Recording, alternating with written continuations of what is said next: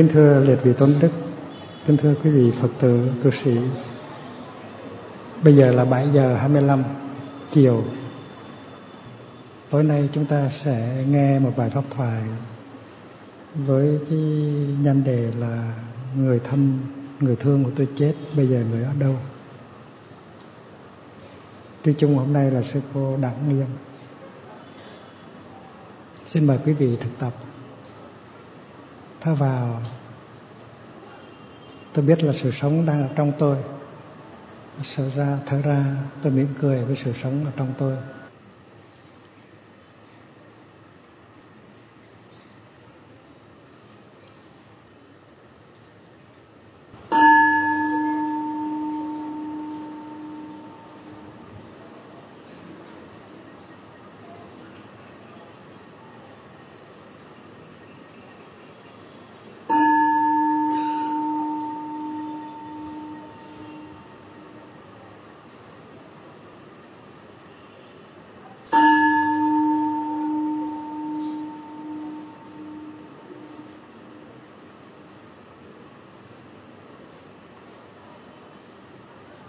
Thưa đại chúng, có những câu hỏi mà chúng ta không có thì giờ để mà trả lời.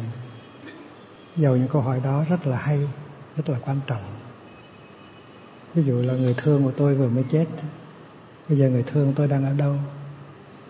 Mình hỏi xong thì mình không có thì giờ để suy nghĩ, để tìm hiểu. Và mình cứ để cho câu hỏi nó lơ lửng như vậy. Tại vì mình bận rộn quá.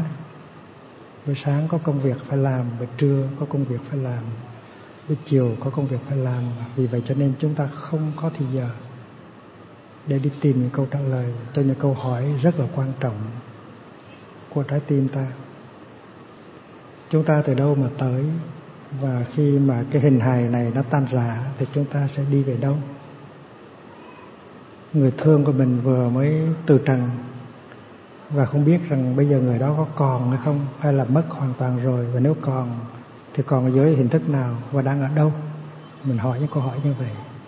Và mình muốn được nghe câu trả lời. Nhưng mà tại vì mình không có thì giờ, thành mình không có tìm kiếm, mình không có nghiên cứu, mình không có nghe ngóng.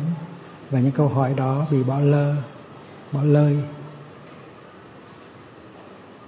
Cố nhiên là có người sẽ trả lời dùng cho mình. Nhưng mà mình có thể tin được cái người kia hay không? Người kia có thể nói rằng cái người thương của mình hiện bây giờ đang ở trên trời hay đang ở uh, dưới địa ngục hay là đã đầu thai làm một người khác hoặc là một con vật khác rồi thì chúng ta làm sao để mà kiểm chứng được? Được biết rằng cái người đó họ nói như vậy là đúng hay là không đúng mà người đó làm sao để có thể biết được như vậy? Mình nói cho chúng ta nghe. Cái câu hỏi là sau khi mình chết rồi thì mình đi đâu? Câu hỏi đó rất là hay. Và ai cũng muốn biết là khi mình chết rồi thì mình còn không? Mà nếu mình còn thì mình còn cái gì? Cái linh hồn hay là tại vì khi mình chết rồi thì cái thân xác mình tan tan rã. Thì mình nghĩ rằng thân xác tan rã thì còn cái linh hồn. Và cái linh hồn đó nó sẽ đi đâu? Và chúng ta à, có người tin rằng là cái linh hồn đó um, nó đợi để có một cái thân xác mới khác. Nó nhập vô trong cái thân xác đó rồi bắt đầu một cái sự sống mới. Và chúng ta nghĩ như vậy chúng ta nghĩ như vậy tức là tái sinh tức là luân hồi tức là sự tiếp tục. Nhưng mà chúng ta cũng không có chắc cái câu trả lời đó là đúng. Và hôm nay mình sẽ tìm cách mình đi tìm một câu trả lời mà không phải là một câu trả lời đã có sẵn một câu trả lời mà mình có thể tìm ra được bằng cái cách nhận xét bằng cách uh, quán chiếu của chính mình. Khi mình hỏi cái câu hỏi là sau khi tôi chết thì tôi đi đâu?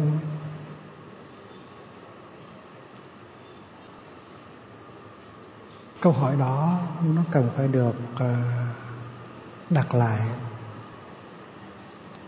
Tại vì mình tin rằng từ bây giờ cho đến khi mình chết, mình không có đi đâu hết. Nên khi chết rồi, mình mới bắt đầu đi đâu.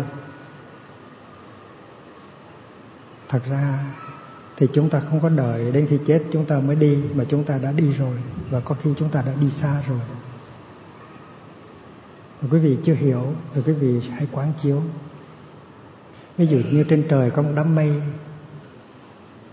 ban đầu sức nóng của mặt trời nó làm bốc hơi bốc hơi, nó làm cho nước ở dưới hồ, dưới ao, dưới sông, dưới biển nó bốc hơi. Và sức nóng và nước, sông, nước hồ, nước ao, nước biển, nó làm ra cái đám mây và đám mây đó có thể là một đám mây nhỏ. Nhưng mà sau đó, vài giờ đồng hồ, thì mặt trời, sức nóng mặt trời tiếp tục làm việc và có những cái hơi nước khác nó bốc lên. Và nó tới, nó hòa nhập với cái đám mây trước. Và cái đám mây đó nó có thể lớn lên từ từ. Và hiện bây giờ mình thấy một đám mây. Nhưng mà đám mây đó ban đầu thì nó nhỏ nhưng mà sau nó lớn từ từ. Và vì vậy cho nên đám mây đó không phải là nó xuất hiện một cái uh, mà nó thành đám mây liền. Nó có thể là chờ một thời gian uh, thì nó mới có một cái hình hài một cái hình thái một cái hình hài uh, À, nhất định. Thì mình cũng vậy, khi mình sanh ra thì mình chỉ có 3 ký hay 4 ký hay là 5 ký. Mình chưa biết gì hết, mình chưa biết nói, mình chưa biết suy nghĩ.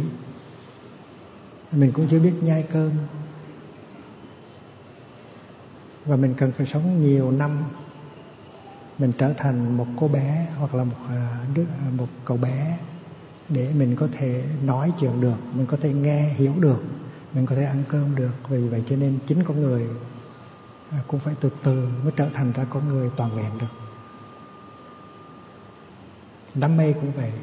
Ban đầu có một ít hơi nước nó bốc lên trời nó có một phần của đám mây rồi sau đó những hơi nước khác nó bốc lên à, nó tìm tới và nó làm thành một đám mây thì đám mây đó có thể gặp một cái ngày đặc biệt nó trở thành mưa. Và đám mây có thể trở thành mưa một phần thôi. Còn một phần khác nó vẫn còn là đám mây. Sự thực là nó như vậy. Có thể là một phần ba đám mây nó trở thành mưa, nó rơi xuống dưới trái đất, và hai phần ba đám mây nó vẫn còn ở trên trời và khi mà đám mây đứng ở trên cao, nhìn xuống, thì thấy một phần ba của mình đã trở thành nước. Và một phần ba đó đã trở thành một phần của dòng suối. Dòng suối nó trở thành dòng sông. Và đám mây có thể thấy một phần ba của mình đã đi luân hồi rồi, đã đi rồi. Còn hai phần ba chưa đi, nhưng mà sẽ đi theo. Đám mây nó không có chết, tại vì chết tức là có mà từ thành không đám mây nó chỉ thay đổi thôi. Và từ đám mây nó trở thành ra cơn mưa hay trở thành ra tuyết hay trở thành nước đá. Cho đám mây không có thể nào từ đó, từ có mà trở thành không được. Thì mình cũng vậy. Và đám mây nó có thể đi một lần nó trở thành mưa một lần. Và nó cũng có thể trở thành mưa từ từ. Ban đầu có một phần ba đám mây trở thành mưa nhưng mà còn hai phần ba đám mây có thể ở trên trời thêm một vài ngày nữa. Rồi có thể một phần ba nữa nó trở thành mưa. Rồi cuối cùng một phần ba cho nó trở thành mưa sau. Và vì vậy cho nên một phần của mình đã đi trước rồi và chờ mình ở chỗ nào đó. Và từ từ mình sẽ đi theo và mình sẽ gia nhập với cái phần đã đi trước. Cái chuyện đó, quý quý vị có thể là chưa có suy nghĩ chưa có nghĩ tới, nhưng mà sự thật là nó như vậy. Đám mây mà nếu nó có bụi bặm nhiều, nó có chất ô nhiễm nhiều rồi có những đám mây rất là không có thanh tịnh. Có những cái nhà máy, nó có những ống khói lớn, rất là lớn lớn bằng cái giảng đường này. Và khói từ trong trong cái nhà máy nó phun lên trên cao và trong đó có rất là nhiều than rất là nhiều bụi bặm. Và khi một đám mây mà được làm bằng cái chất khói than đó, đó thì đám mây đó nó dơ lắm. Hệ mà nó mưa xuống thì nước đó uống không có được đâu. Thì đám mây mà dơ thì khi nó thành mưa mưa cũng dơ. Có những cái cơn mưa nó có chất axit ở trong đó và khi mà mưa có nhiều chất axit quá thì nó làm chết những cái mẫu cây mẫu rừng gọi là mưa axit. Tại vì chúng ta à, có nhiều nhà máy quá đi à, chúng ta dùng nhiều xe hơi hơi quá đi. Và vì vậy cho nên những cái chất khói mà chúng ta thả ra trong không gian nó trở thành mây. Và những cái đám mây đó nó có nhiều chất độc nó có nhiều à, nhiều bụi bẩm nó có nhiều chất ô nhiễm. Ở trong đó có axit. Và có những cơn mưa đầy nhiều axit đã làm chết hàng hàng trăm ngàn mẫu rừng của chúng ta. Cho nên hệ đám mây mà dơ thì khi mà trở thành mưa, nó cũng dơ. Chúng ta cũng vậy. Nếu cái nghiệp của chúng ta nó không có thanh tịnh, thì đến khi mà chúng ta luân hồi, chúng ta tiếp nối, thì cái khúc sau nó cũng không có thanh tịnh. Mà cái nghiệp là cái gì? Cái nghiệp là cái hành động của mình.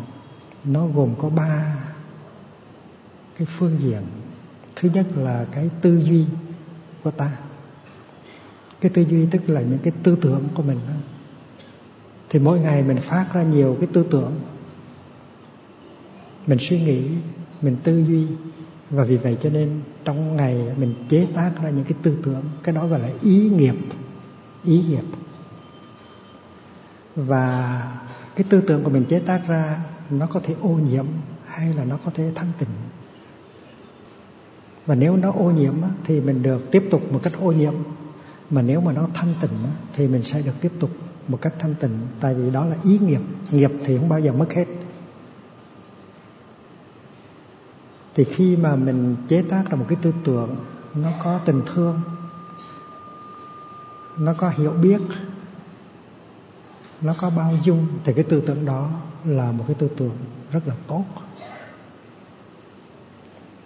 Và trong đạo Phật gọi tư tưởng đó là chánh tư duy chánh tư duy tiếng Anh gọi là right thinking. Và khi mình chế tác ra một tư tưởng á, thì cái tư tưởng đó nó mang cái chữ ký của mình chính Nguyễn Văn A đã chế tác ra tư tưởng đó, chứ không phải là một người khác.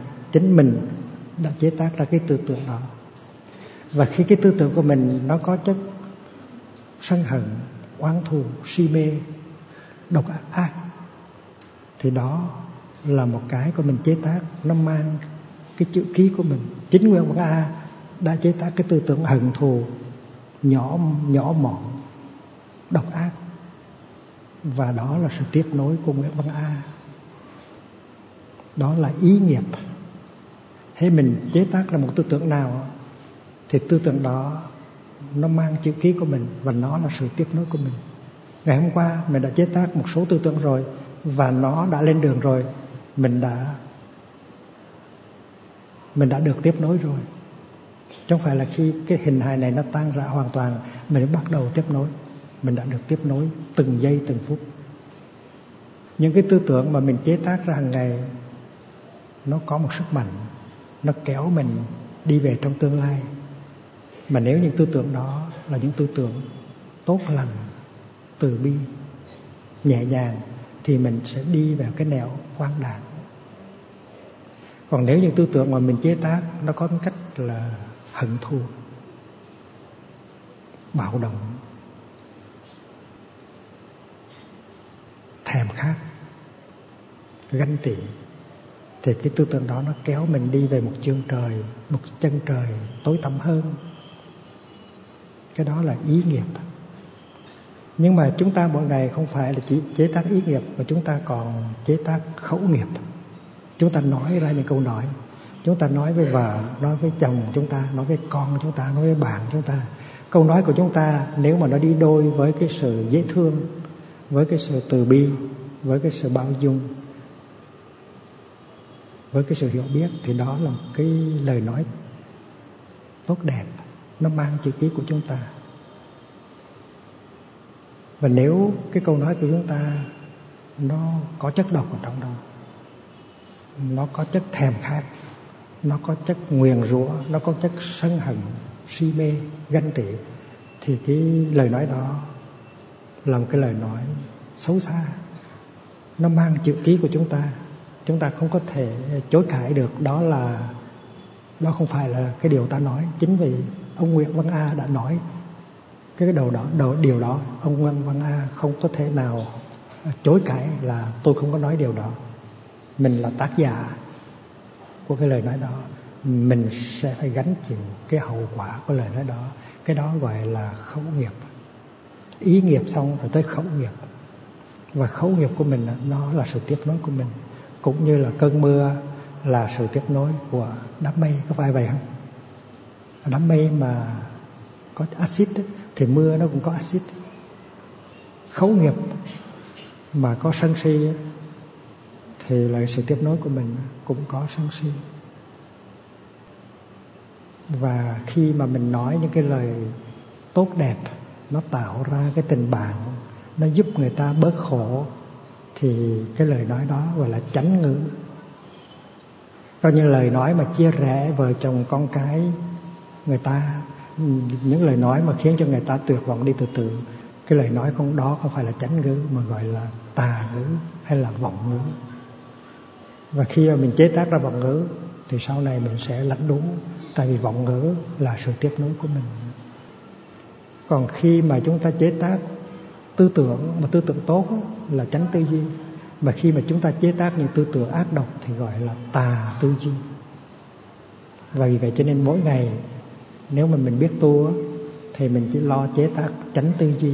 Đừng có đừng có dạy dột gì mà chế tác tà tư duy để sau này mình bị lạnh đúng tại vì tư duy của mình á, tức là ý nghiệp của mình là sự tiếp nối của mình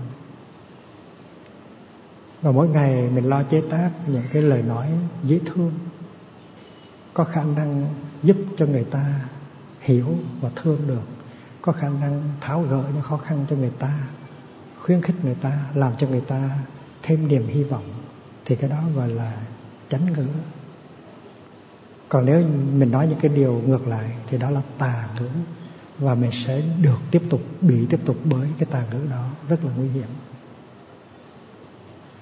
chúng ta vừa nói tới à, ý kiến là những cái tư duy mà chúng ta chế tác.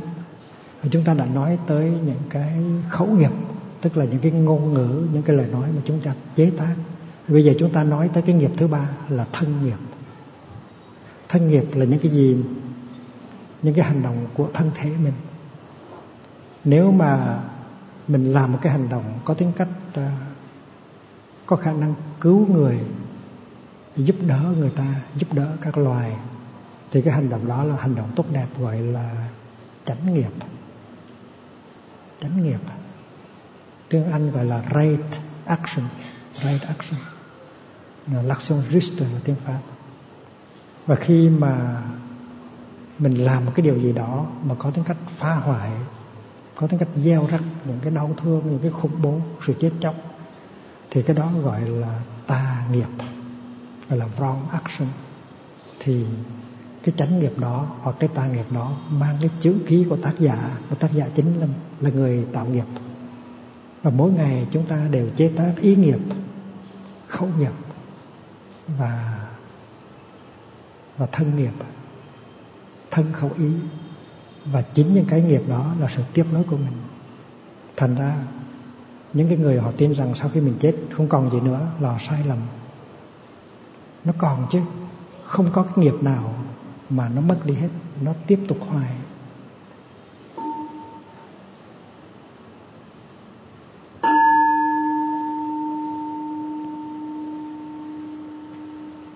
Cho nên nếu mình là người phật tử mà trong quá khứ mà mình lỡ chế tác những cái nghiệp xấu rồi đó, thì mình nên thực tập pháp sám hối để cho mình có khả năng chuyển hóa cái nghiệp cũ. Mình có mình có thể tạo ra những cái nghiệp mới tốt đẹp. Và những cái tiếp nghiệp mới tốt đẹp đó, nó chạy theo những cái nghiệp cũ và nó sửa lại cái nghiệp cũ. Hay như vậy đó. Ví dụ như ngày xưa mình đã nói một câu làm chia rẽ vợ chồng người ta, chia rẽ anh em người ta thì cái nghiệp đó là nghiệp uh, xấu gọi là khẩu nghiệp. Tà tà ngữ. Bây giờ mình hối hận rồi tại mình có tu thành mới phát nguyện đức đức thế tôn từ rày trở đi con sẽ không có nói những cái lời tà ngữ như vậy nữa. Và con sẽ tìm cách nói những cái câu chánh ngữ để con chuộc lại cái lỗi ngày xưa thì khi mà phát nguyện như vậy rồi thì mỗi ngày mình nói được một câu chánh ngữ, hai câu chánh ngữ, ba câu chánh ngữ, bốn câu chánh ngữ. Và khi mình nói được bốn câu chánh ngữ, thì bốn câu chánh ngữ này nó lên đường, nó đuổi theo cái câu tà ngữ năm xưa và nó chuyển hóa được cái câu tà ngữ năm xưa rất là hay. Từ xưa con đã tạo nghiệp xấu. Bởi vì ba nghiệp tham sân si. Do thân miệng ý mà phát sanh, nay con đều sám hối tất cả. Đó là cái phương pháp sám hối. Sám hối nghĩa là ý thức rằng trong quá khứ mình đã nghĩ, mình đã nói và đã làm những điều không có đẹp. Và mình sẽ, nếu không có làm gì hết thì mình sẽ được tiếp nối một cách không có đẹp đẽ mình để đi về những cái nẻo đường xấu ác. Những cái nẻo đường xấu ác đó danh từ Phật học gọi là ngũ thú lục đạo. Nó có năm đường, nó có sáu đường. Atula, địa ngục, ngạ quỷ, súc sanh, thiên và nhân. Thì mình phải tạo ra, chế tác ra cái ý nghiệp tốt cái khẩu nghiệp tốt, cái thân nghiệp tốt thì mình đi về những cái nẻo tốt đẹp. Nếu không á, thì mình sẽ đi vào vào những cái nẻo đường xấu ác là địa ngục, ngạ quỷ, súc sanh. Và cái phép sám hối rất là hay. Là mình biết rằng trong quá khứ mình đã dại dột, mình đã chế tác những cái tư tưởng xấu, mình đã nói những cái câu nói không có dễ thương, mình đã làm những cử chỉ có tính cách là phá hại thì bây giờ mình thức tỉnh và mình hứa với Phật, với Pháp, với Tăng là từ nay về sau mình sẽ không có lặp lại những cái lầm lỗi đó. Trái lại, mỗi ngày mình chế tác những cái tư tưởng tốt, mỗi ngày mình chế tác những cái ngôn ngữ tốt và mỗi ngày mình chế tác những cái hành động tốt. Và những hành động tốt đó mình chế tác ra, nó sẽ chạy theo và nó sẽ chuyển hóa những cái hành động, những cái ngôn ngữ và những cái tư duy xấu mà mình đã mình đã chế tác ngày xưa. Tại vì mình tham, tại vì mình sân, tại vì mình si, tại vì mình thèm khát, tại vì mình thù hận, tại vì mình u mê, cho nên mình mới tạo ra những cái nghiệp xấu, tức là tà tư duy, tà ngữ và tà ừ, tà nghiệp. Thành ra cái phép uh, sám hối và cái phép uh, uh, hành thiện tức là làm những cái nghiệp tốt đó, là những cái phương pháp uh, chuyển nghiệp rất là hay. Chuyển nghiệp tức là nghiệp xấu bây giờ mình chuyển lại cho thành tốt. Vậy thì đám mây quý vị hãy tưởng tượng đám mây trên trời một phần ba của nó đã trở thành mưa rồi. Và đám mây nó nhìn xuống dưới mặt đất nó thấy mưa nó trở thành ra một cái dòng nước suối. Và dòng nước suối đó đã tham dự vào một cái dòng sông nhỏ. Và dòng sông nhỏ đó đã tưới những cánh đồng. Và đám mây trên trời đó thấy nó trở thành suối này trở thành nước này, và nước đó đi vào trong những cái thân cây đi ra vào trong cái ruộng lúa. Và nó thấy nó đã được tiếp nối rằng bằng nó đã được tiếp nối rồi bằng dưới hình thức của một dòng suối một dòng sông ruộng lúa và những cái thân cây xanh tốt, những cái đám bắp. Và như vậy tuy là mình còn sống đây, nhưng mà mình đã bắt đầu đi luân hồi rồi. Mình đã được tiếp nối rồi. Và quý vị phải phải tập quán chiếu để thấy được cái đó. Đừng có nghĩ rằng sau khi cái thân này nó tàn hoại rồi, mình mới bắt đầu đi luân hồi. Không phải đâu. Mình đã đi rồi. Mình đã gửi những cái thân nghiệp, những cái khẩu nghiệp, những ý nghiệp đi trước rồi. Và nếu mình có cái công phu để quán chiếu, thì mình thấy rằng mình đang có ở chỗ này, chỗ kia. Cũng như là đám mây nó nhìn xuống, nó thấy nó ở dưới đất rồi, dưới hình thái của một dòng suối, của một dòng sông, của một cái ruộng bắp hay của một cái ruộng lúa. Bây giờ xin đại chúng nhìn vào trong cái ly nước trà của tôi đây. Ở đây là ly nước trà và nếu quý vị nhìn cho kỹ thì thấy rằng, thì quý vị sẽ thấy rằng đây là cái sự tiếp nối của đám mây. Ngày xưa nó là đám mây trên trời và nó đã rơi xuống làm mưa. Và mưa đã thành ra nước suối. Và nước suối đã được đem tới chùa Long Khánh và đã được nấu thành trà. Và nếu mình nhìn cái ly trà này bằng con mắt quán chiếu, con mắt con người thực tập thiền, thì mình thấy đám mây này, mưa này là đám mây. Đám mây nó đâu có chết, đám mây nó không bao giờ có thể chết được. Nó chỉ có thể thở, nó chỉ có thể trở thành ra mưa, ra tuyết, ra nước đá mà thôi. Và sau khi nó trở thành ra mưa rồi, thì nó có trở thành ra suối, nó có thể trở thành ra đồng ruộng lúa nó có thể trở thành ra trà và khi mà thi sĩ uống trà vô thì khoáng khoái và có thể làm một bài thơ và đám mây nó trở thành thơ. Nó, nó đi luân hồi một cách rất là hay như vậy đó. Và đám mây ở trên đó nó nhìn xuống cho kỹ thì nó thấy hết. Trời đất ơi mình đã trở thành ra suối bây giờ mình trở thành ra nước bây giờ mình trở thành trà. Rồi mai mốt có thể mình trở thành một bài thơ của thầy lắm là đám mây nó trở thành là như vậy. Nhưng mà đám mây đó nếu mà nếu mà có chất axit, nó chất bụi bặm nhiều ừ, thì sẽ không được người ta đem nấu trà. Hoặc là người ta phải đi lọc nó nhiều lần mới có thể nấu trà được. Thành ra chúng ta đừng có nghĩ rằng khi mà cái hình hài này nó tan rã rồi, chúng ta mới bắt đầu lên đường. Chúng ta đã lên đường rồi. Mà dưới cái dạng nghiệp của chúng ta, tức là ý nghiệp, thân nghiệp và khẩu nghiệp.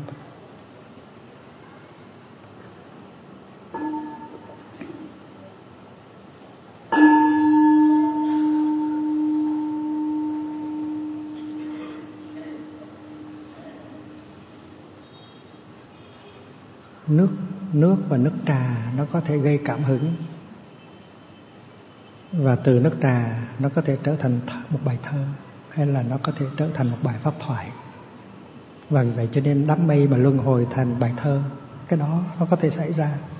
Đám mây mà nó luân hồi thành một cái bài pháp thoại, chuyện đó cũng có thể xảy ra. Chúng ta cũng vậy. Nếu chúng ta cho khéo léo sống cuộc sống đàng ngày cho có chánh niệm thì những cái tư tưởng của chúng ta, những cái lời nói của chúng ta và những cái hành động của chúng ta có thể trở thành những cái rất là đẹp.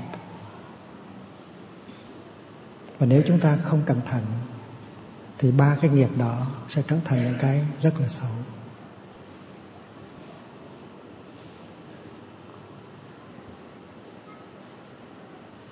Ba cái nghiệp đó, nó không phải nó chỉ lên đường mà thôi, nó cũng ảnh hưởng trở lại cái thân tâm của mình trong giây phút hiện tại.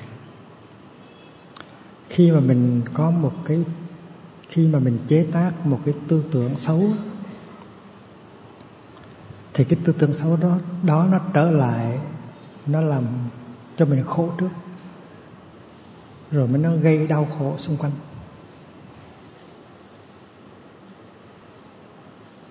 Cũng như khi mình thắp cái đèn á thì cái ánh sáng của cái đèn á, nó soi sáng cái đèn trước. Rồi đồng thời nó soi sáng cái cảnh vật xung quanh. Thì cái nghiệp như vậy đó. Cái thân nghiệp cũng như cái khẩu nghiệp cũng như cái ý nghiệp, mỗi khi mà chúng ta chế tác cái nghiệp ra, thì cái nghiệp đó có ảnh hưởng trên chúng ta đồng thời với có cái có cái ảnh hưởng trong cái hoàn cảnh của chúng ta. Khi mà chúng ta nói ra một cái câu gì đó, thì chúng ta chế tác một cái khẩu nghiệp. Và nếu khẩu nghiệp là chánh ngữ, thì chúng ta thấy nhẹ nhàng, thoải thoải mái và bằng lòng bởi cái câu nói đó.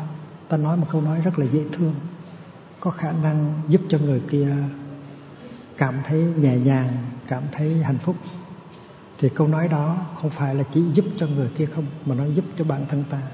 Nó làm cho cái nghiệp ta nó đẹp lên, nó tốt lên.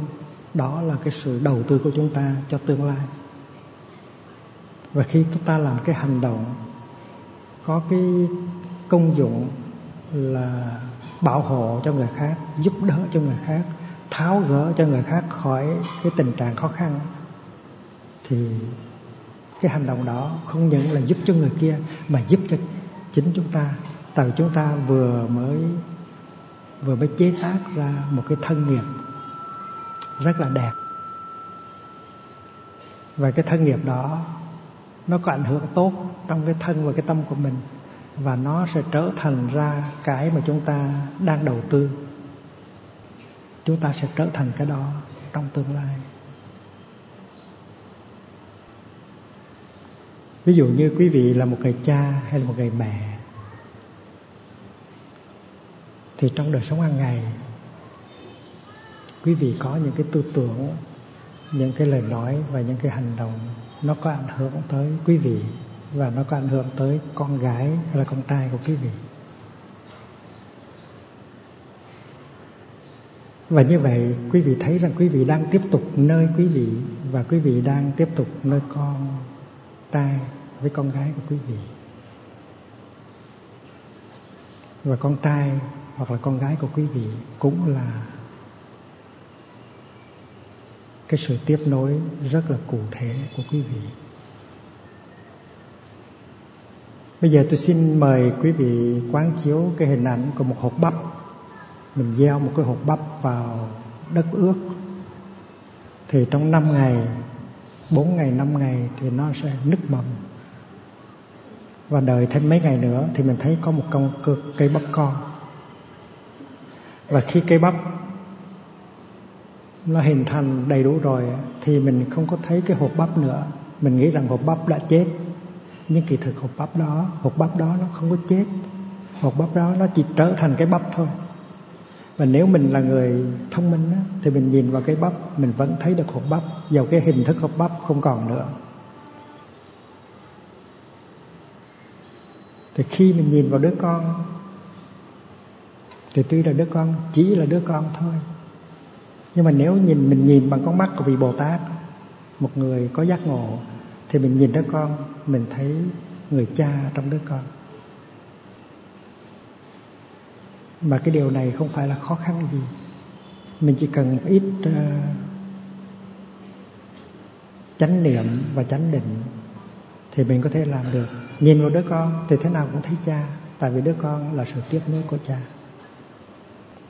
Nhìn vào đứa con thì thấy mẹ, tại vì đứa con là sự tiếp nối của mẹ. Cái đó dễ lắm, không có khó gì hết. Cũng như khi quý vị nhìn vào cây bắp thì quý vị thấy được cái hộp bắp mà nó đã nứt mầm và nó nó thành ra cây bắp. Cây bắp là sự nối tiếp của hạt bắp, phải không? Đứa con là sự tiếp nối của người cha. Và vì vậy cho nên người cha đã luân hồi thành đứa con rồi. Đức người cha đã đang được tiếp tục bởi đứa con rồi. Thành ra khi mình hỏi rằng là sau khi tôi chết, tôi sẽ thành cái gì? Ừ, câu hỏi đó nó sai á. Tại vì trước khi tôi chết, tôi đã thành rồi. Tôi đã thành nhiều cái rồi. Tại vì mỗi cái hành động của mình đó, nó là cái sự tiếp nối của mình. Đứa con nó phát xuất từ mình nó phát xuất từ hành động của mình. Khi mà vợ chồng ăn nằm với nhau đó là một hành động. Cái hành động đó nó làm phát xuất ra đứa con. Thì đó là thân nghiệp. Và khi mình thương yêu nó mình chăm sóc cho nó, mình nói nó, nói với nó những lời thân yêu thì đó là khẩu nghiệp, ý nghiệp, thân nghiệp tiếp tục. Thành đứa con của mình đó là nó là biểu trưng rất là cụ thể cho ba nghiệp của mình. Đứa con là một sự tiếp nối chung của cha, của mẹ. Và mình đã luân hồi thành đứa con rồi, mà mình cứ hỏi rồi không biết rằng sau tôi, sau khi này tôi chết tôi sẽ luân hồi thành cái gì trong hiện tại mình đã luân hồi thành đứa con và mình đang, mình đã luân hồi thành những cái khác.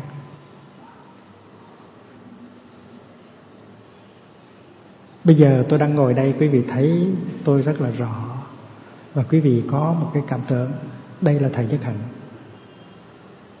Và quý vị cứ tin chắc đó là sự thật, nhưng mà có thể đó không phải là sự thật. Cái đó chỉ là một phần của sự thật thôi cái hình hài này á, và những cái lời nói này nó chỉ là một phần của tôi thôi. Sự thật là như vậy. Tôi đã được tiếp nối, tôi đã được luân hồi rồi, và hiện bây giờ tôi đang có mặt ở nhiều nơi. Lắm cách đây ba, bốn năm tôi có viết một cuốn sách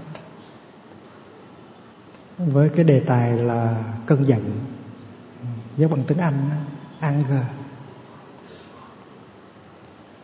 và cuốn sách vừa mới được dịch ra tiếng Việt, cách đây có nửa năm thôi. Thì cuốn sách đó, nó xuất bản có mấy, có, hình như có 48 tiếng đồng hồ trước khi mà cái trung tâm thương mại quốc tế ở New York bị tấn công. Và cả nước Mỹ rung động hoảng hốt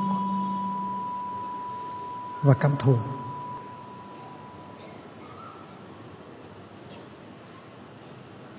Và vì vậy cho nên cuốn sách giận, cơn giận đó, nó bán ở bên Mỹ rất là chạy.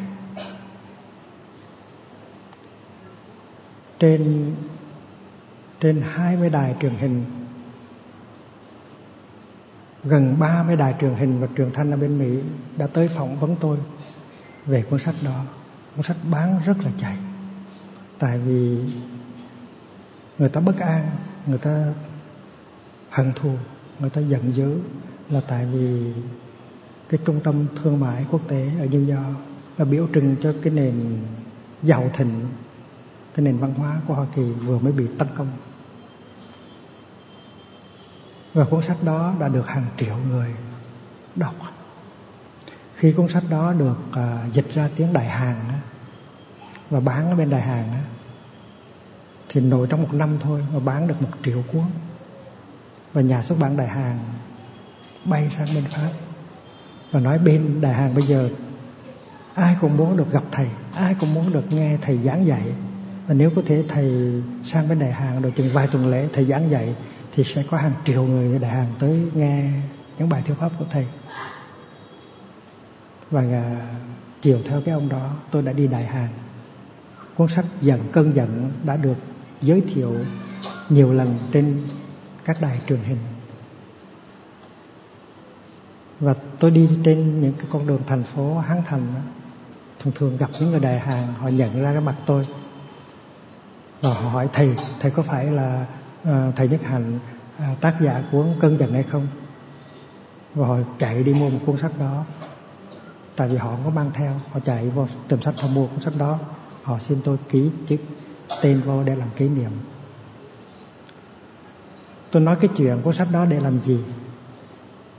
Là để nói rằng là những cuốn sách đó là sự tiếp nối của tôi. Nhìn vào cuốn sách thì thấy tôi. Những cuốn sách đó là cái kết quả của ý nghiệp của tôi và thân nghiệp của tôi và khẩu nghiệp của tôi.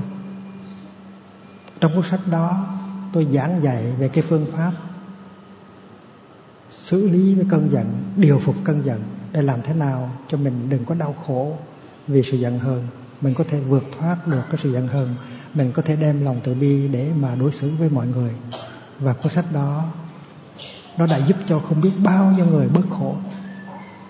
Người mỹ này, người đại hàn người anh người pháp vân vân. Và đó là sự tiếp nối của thầy nhất hạnh.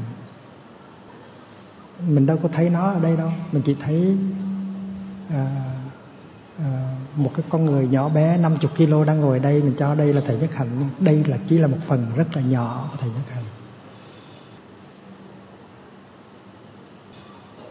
Những cuốn sách của tôi viết á, đã được đưa vào trong các nhà tù ở bên Anh, ở bên Mỹ, ở bên Đức, ở các nước khác.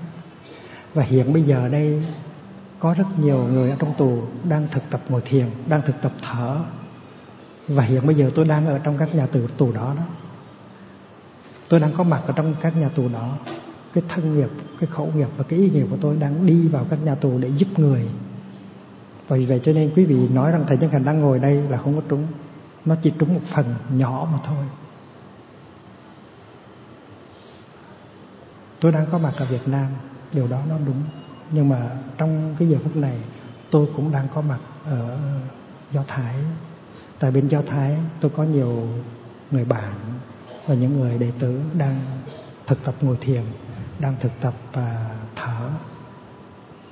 Và vì vậy cho nên cho nên cái sự việc á, nó không có đơn giản như mình nghĩ quý vị có thể nghĩ rằng quý vị chưa chết, quý vị chưa có đầu thai, quý vị chưa có luân hồi, quý vị chưa có tiếp tục. Nhưng thực sự sự thật thì quý vị đã chết rồi. Tuy tuy tuy là quý vị đang còn sống, quý vị cũng đã chết rồi, quý vị cũng đang đầu thai rồi, quý vị đang được tiếp tục ở dưới nhiều cái hình thức khác nhau, cũng giống như là cái đám mây kia. Cái đám mây kia tuy là nó còn lơ lửng trên trời, nhưng mà nó đã được tiếp tục dưới đất dưới dạng của một dòng suối dưới dạng của một dòng sông. Và nó có thể trở thành ra nước ở trong chai và trà ở trong chén trà.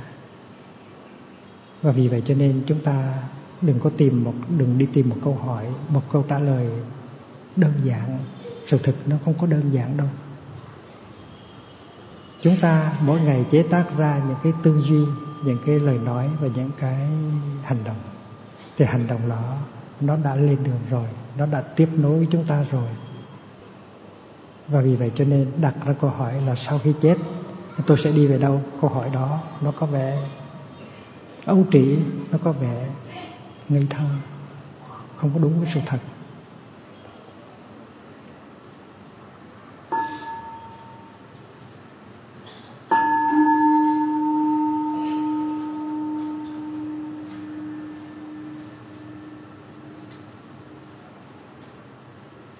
Cái người thân của mình mình nghĩ là đã chết rồi. Và tại vì mình không có thấy cái à, hình tướng quen thuộc của người thân, cho nên mình mới nói rằng người thân không còn đó nữa. Kỳ thực, người thân có thể đang còn mà mình không có thấy đó thôi. Ví dụ như là mình nhìn lên trên trời, mình thấy một đám mây rồi chiều hôm đó, trời mưa. Mưa xong mình nhìn lên trên trời, mình có thấy đám mây nữa, thì mình nghĩ rằng đám mây không còn nữa. Nhưng kỳ thực đám mây nó vẫn còn. Đám mây nó vẫn còn dưới hình thức mới, tức là hình thức của cơn mưa. Và nếu mình nhìn cơn mưa cho thật kỹ, cho thật sâu, thì mình vẫn thấy, mình vẫn tiếp tục thấy được đám mây còn nếu mà mình bị nô lệ vào cái hình thức, cái hình dáng, cái hình tướng của đám mây, thì mình có thể đau khổ. Tại mình tưởng là đám mây chết rồi, ai về đám mây không có chết, đám mây nó chỉ đi luân hồi thành ra mưa mà thôi. Và mình khóc, đám mây thân yêu của tôi ơi, đám mây chết rồi hả? Làm tôi buồn lắm trong khi đám, đám mây đó nó đang có mặt ở trong đám mưa nó nói tôi đang có đây này tôi đang có đây này tại sao khóc? Thì cái người thương của mình cũng vậy. Mình có thể đấm ngực mình có thể bứt tóc mình có thể sầu khổ. Mình tưởng rằng người thương mình không còn nữa nhưng kỳ thực người thương của mình đang có đó có thể là rất là gần nhưng mà mình không có nhận diện được. Tại vì mình quen nhận diện cái người thương của mình qua một cái hình tướng. Và vì vậy cho nên trong đạo Phật chúng ta phải học cái nhìn vô tướng. Khi mà mình có con mắt vô tướng rồi thì mình có thể thấy đám mây ở trong ở trong cơn mưa được. Mình có thể thấy đám mây ở trong ly trà được. Và mình cũng có thể thấy đám mây ở trong bài thơ được. Rất là hay. Cũng như khi mình có con mắt vô tướng thì nhìn đứa con, mình thấy được người cha, mình thấy được người mẹ, mình thấy được tổ tiên. Và vì vậy cho nên vô tưởng là một cánh cửa giải thoát. Ở trong đạo Phật có cái giáo lý tam giải thoát môn, tức là ba cánh cửa giải thoát, là không, vô tưởng và vô tác. Nhưng mà đêm nay thì mình không có nói tới cái không và cái vô tác, mình chỉ nói cái vô tướng thôi. Người tu mà tu cho giỏi thì có con mắt vô tưởng. Mà có con mắt vô tướng rồi thì khi nhìn có thể nhìn thấy rất là sâu. Nhìn đứa con thì thấy được người mẹ, thì thấy được người cha, thì thấy được tổ tiên. Nhìn cơn mưa thì thấy được đám mây. Và nhìn cây bắp thì thấy được hạt bắp. Và những cái người có con mắt vô tướng thì thấy được cái tính cách không sanh, không diệt của bản thân mình và của những cái hiện tượng khác ở trong cuộc đời.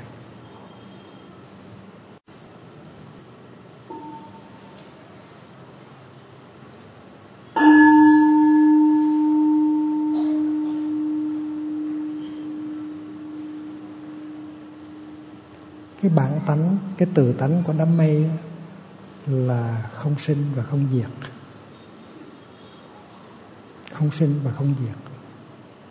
Mình tưởng là đám mây có sanh và có diệt, nhưng kỳ thực, nếu mình có con mắt vô tướng thì mình thấy đám mây là không sanh, không diệt.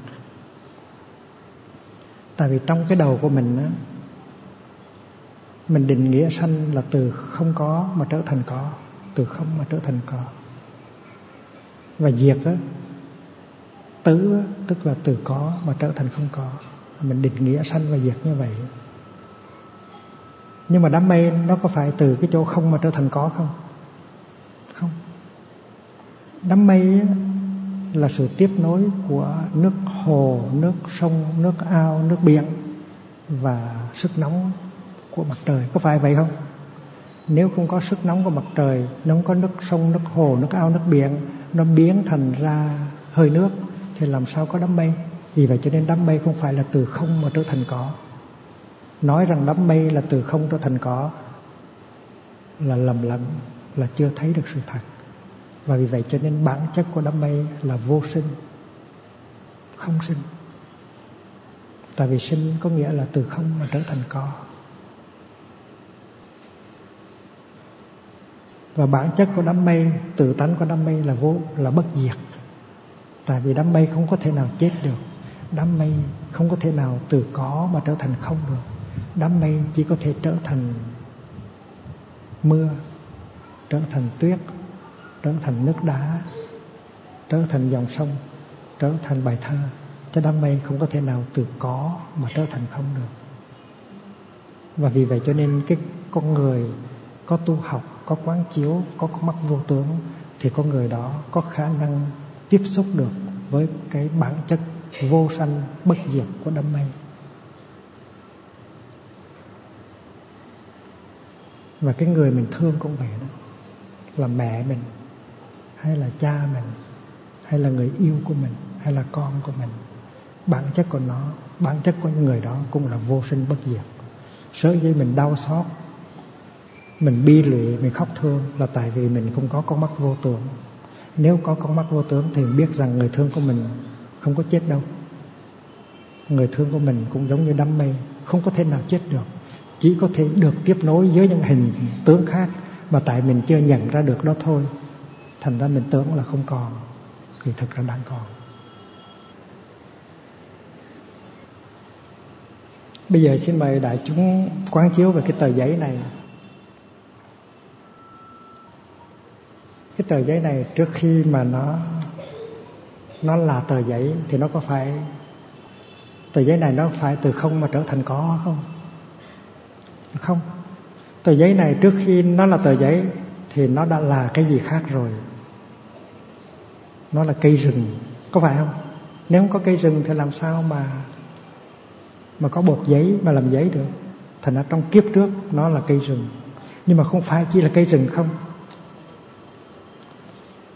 nếu mà mình là người tu thiền á, thì mình nhìn vào trong cái tờ giấy này, mình thấy cái gì?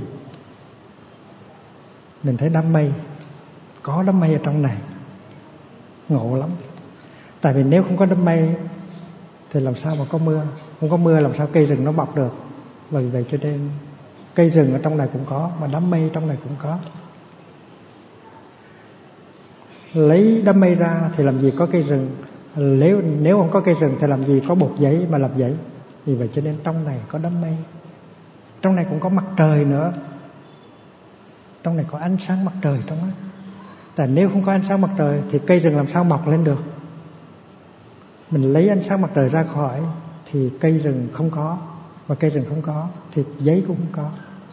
Cho nên trong cái một, mình có thể thấy được cái tất cả đó là giáo lý của kinh hoa nghiêm và mình thấy rằng với con mắt vô tướng thì nhìn tờ giấy mà thấy được cây rừng. Có phải vậy không? Nếu chúng ta là người trần mắt thịt không có biết tu thì nhìn tờ giấy chỉ thấy tờ giấy thôi. Còn nếu chúng ta là người biết tu học á, có con mắt vô tướng thì nhìn tờ giấy chúng ta thấy được cây rừng, thấy được đám mây, thấy được mặt trời và thấy được luôn, cái ông thợ làm giấy, và thấy luôn được cái nhà máy làm giấy trong này. Rất là hay. Cũng như có con mắt vô tướng, thì nhìn đứa con, thấy được người cha. Theo nguyên tắc, con là con, cha là cha. Nhưng mà nhìn vào đứa con bằng con mắt vô tướng thì thấy được cha. Theo nguyên tắc, tờ giấy là tờ giấy, mà không phải là cây, phải là cây rừng. Nhưng mà theo con mắt vô tướng thì nhìn vào tờ giấy, thấy được cây rừng. Nó rất là hay và tờ giấy này, tất cả chúng ta đều đồng ý với nhau rằng không phải là từ không mà nó trở thành có. Tại vì trên đời này, trên đời này không có cái gì mà từ không trở thành có được hết. Tờ giấy cũng vậy. Tờ giấy này nó tới từ mặt trời, tới từ đám mây, tới từ cây rừng, chứ không phải là tới từ cái chỗ không có gì hết. Và vì vậy cho nên tự tánh của tờ giấy này là vô sinh vô sanh. Và tờ giấy này nó cũng bất diệt. Quý vị đừng có tưởng là nếu mình lấy hộp quẹt, mình lấy, mình mình lấy lửa, mình đốt tờ giấy này, rồi từ tờ giấy này sẽ từ có và trở thành không. Không có đâu. Tại vì khi mình đốt tờ giấy này thì tờ giấy này nó biến hóa. Nó sẽ được tiếp nối bằng những cái hình thức khác. Trước hết là nó biến thành sức nóng.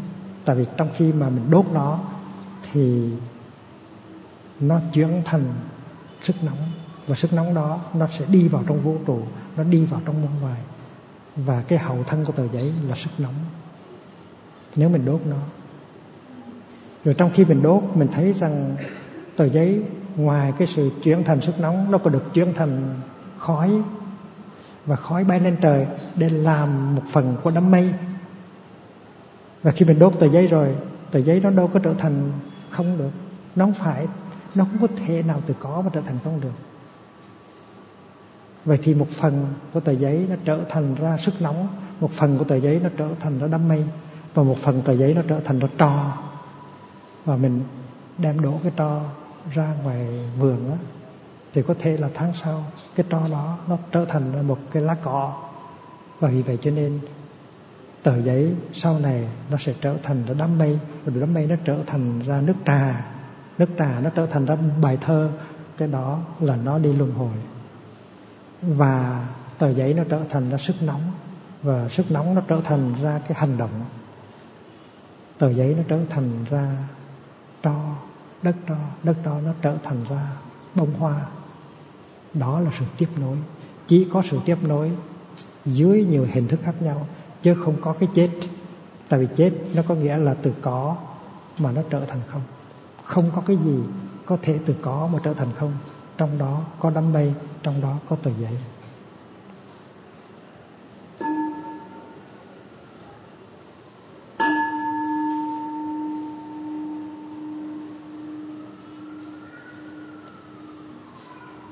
Cái bài pháp thoại tối hôm nay không phải là lý thuyết, tại vì mình vừa nghe mà mình vừa quán chiếu mình tập nhìn đó. Thì bây giờ quý vị tập thêm một cái điều nữa là quý đây là một cái hộp hộp diêm hộp quẹt đem từ bên pháp qua. Ba tháng rồi thành nó hơi cũ. Bây giờ bên pháp họ làm hộp quẹt dài như vậy đó. Cái cây diêm nó dài.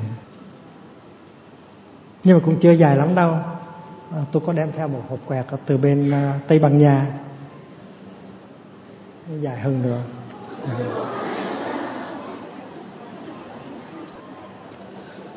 đây là cái mốt mới, cái mốt mới hộp quẹt.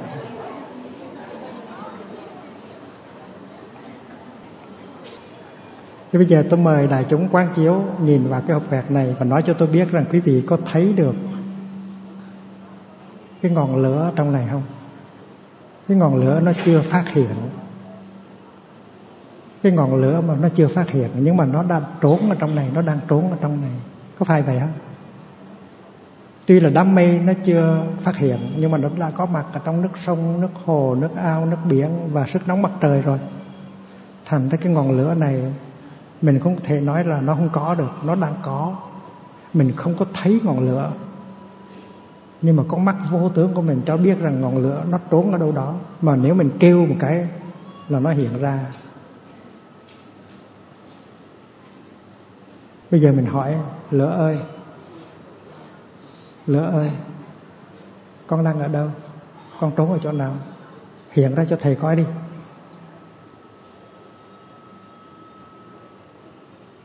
Ngọn lửa nó trả lời, thầy ơi, con đang ở gần thầy lắm.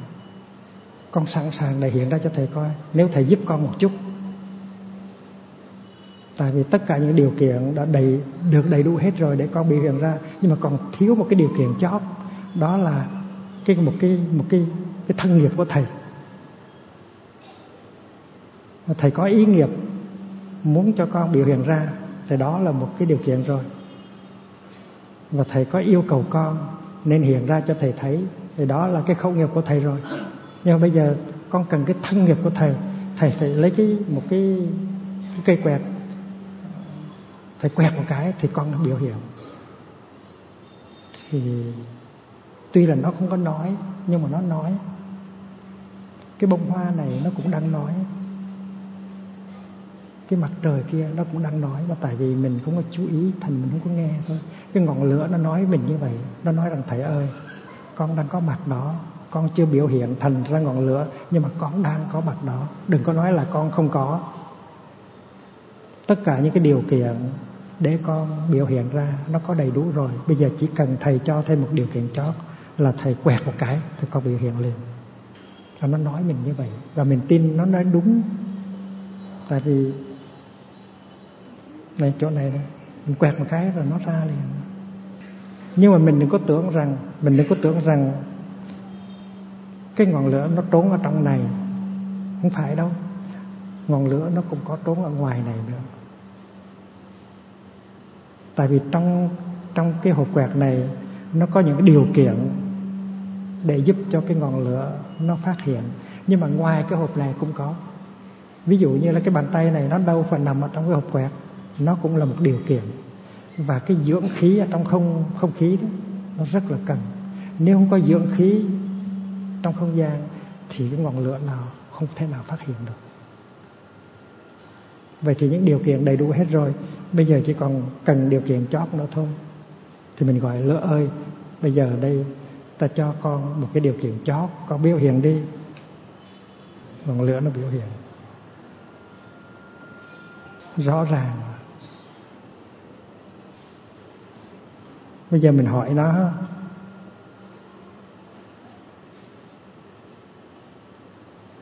Lửa ơi.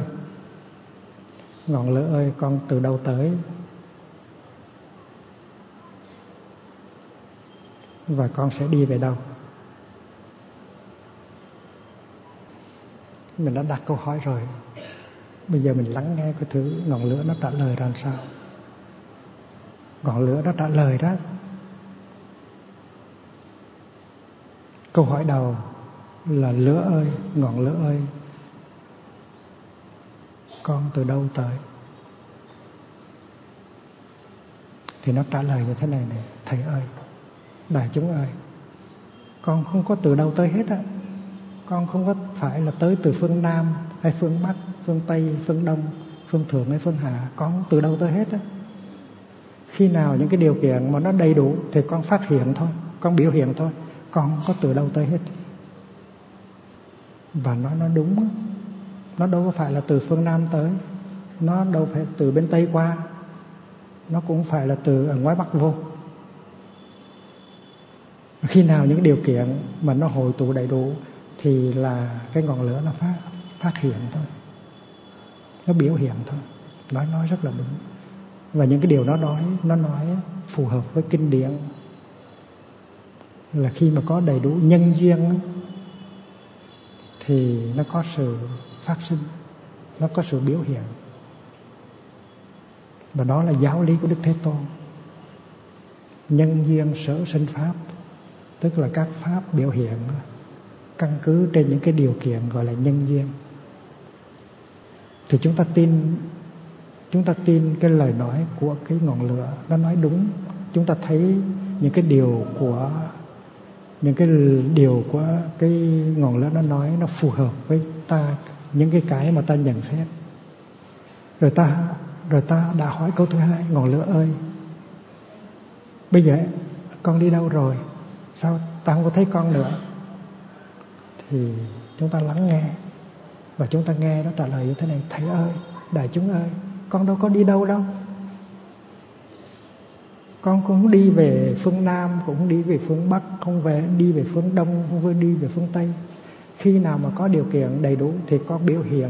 Và khi nào điều kiện thiếu thì con không có biểu hiện thôi. Con không có tới đâu con từ đâu tới hết, mà con cũng không có đi đâu hết. Thì ngọn lửa nó nói đúng như là trong kinh nói là vô khứ vô lai.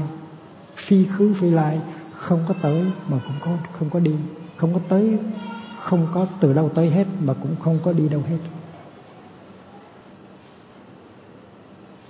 Và chúng ta đã nghe trong kinh nói rằng thực tại của vạn pháp á, là vô sinh bất diệt phi khứ phi lai vô khứ vô lai cái từ tánh của vạn pháp, trong đó có đám mây, trong đó có tờ giấy, trong đó có người thương của mình. Là không sanh, cũng không diệt, không tới, cũng không đi. Vô sanh, bất diệt, vô khứ, vô lai. Và khi mình hỏi cái ngọn lửa thì nó nói như vậy. Và khi mình hỏi tờ giấy, nó cũng nói như vậy và khi mình hỏi đám mây, nó cũng nói như vậy. Cái từ tánh của nó là vô sinh, bất diệt, phi khứ, phi lai.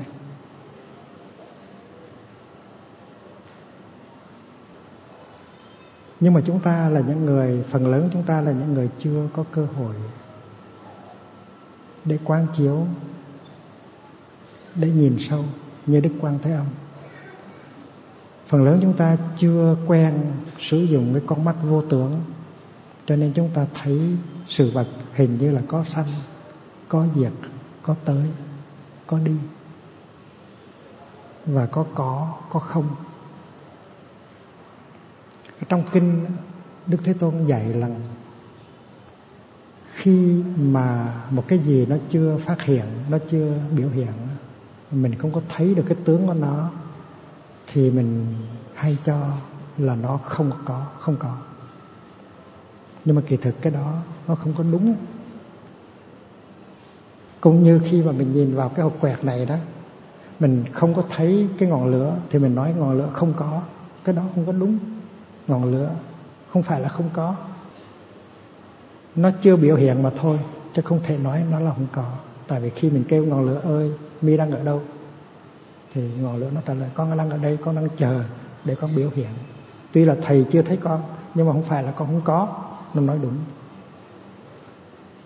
Và vì vậy cho nên cái ý niệm có và không nó không có phù hợp với thực tại. Khi mà nó chưa biểu hiện thì mình gọi là nó là không có.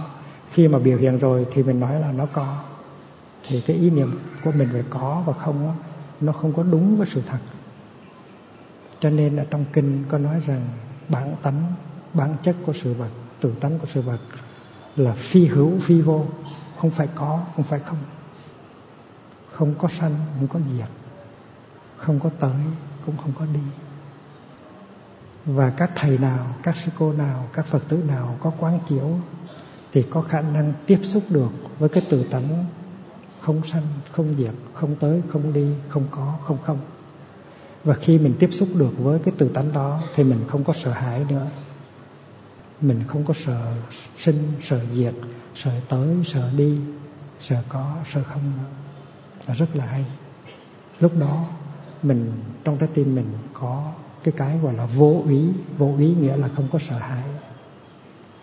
Và lúc đó thì mình mới thực sự có hạnh phúc lớn.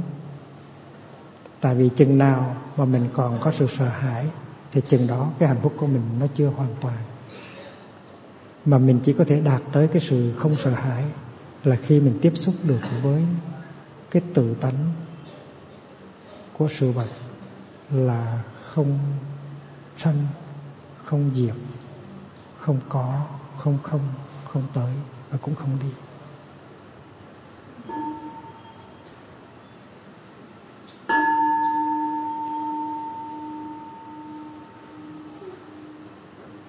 Ngày xưa trong thời đức thế tôn còn tại thế, thì có một cái ông nhà giàu, một nhà doanh thương tên là cấp cô độc. Chắc quý vị có nghe tên của ông này. Ông là một phật tử rất là thuần thành. Ông cấp cô độc là một người phật tử rất là gương mẫu. Tuy ông rất là giàu, nhưng mà ông để ra rất là nhiều thì giờ, tiền bạc và tâm lực để ông cứu giúp những người nghèo đói, những người bệnh tật những người cô đơn. Cho nên dân chúng ở trong ở trong trong nước à, xa về rất là thương ông. Và cái tên cấp cô độc đó, là cái tên của dân chúng vì thương mà đặt cho ông. Cấp cô độc tức là cấp dưỡng cho những người neo đơn những người cô đơn những người không có ai giúp đỡ. Tên của ông vốn là Sudatta thì chính ông là người đã cúng dường cho Đức Thế Tôn một cái khu vườn rất là đẹp mà ông đã mua được từ một vị hoàng tử tên là Thái tử Kỳ Đà. Và sau khi ông đã mua được cái khu vườn đó rồi thì ông cúng dường cho Đức Thế Tôn để Đức Thế Tôn làm một cái chùa, một cái tu viện cho các thầy tu học, gọi là tu viện cấp cô độc hay là tu viện kỳ viên ông có có độc á, là một người Phật tử rất là hạnh phúc. Tại vì ông có cái cơ duyên phụng sự tam bảo. Mỗi khi ông nghe nói đến Phật đến Pháp và đến Tăng thì tự nhiên ông có rất là nhiều hạnh phúc. Và ông có ba đứa con. Ba đứa con cũng tu tập rất là giỏi. Và một người vợ rất là thuần thành sau ba bốn chục năm phụng sự Phật pháp tăng thì ông cấp phó độc à, bị bệnh là tại vì ông già lớn tuổi.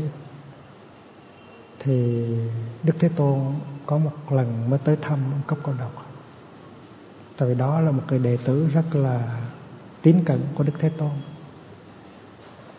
Và sau khi đi thăm trưởng giả cấp cô độc rồi đó thì Đức Thế Tôn mới giao phó cho thầy xá lợi Phất cái trách nhiệm chăm sóc ông cấp cô độc để giúp cho ông à, à, qua đời một cách rất là nhẹ nhàng một cách rất là êm thấm.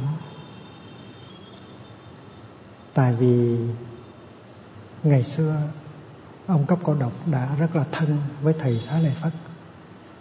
Chính thầy xá lợi phất đã cùng đi với ông cấp cô, cấp cô độc về thành xá về để chuẩn bị đón tiếp à, đức thế tôn và giáo đoàn tỳ kheo của đức thế tôn tới hành đạo ở nước xá về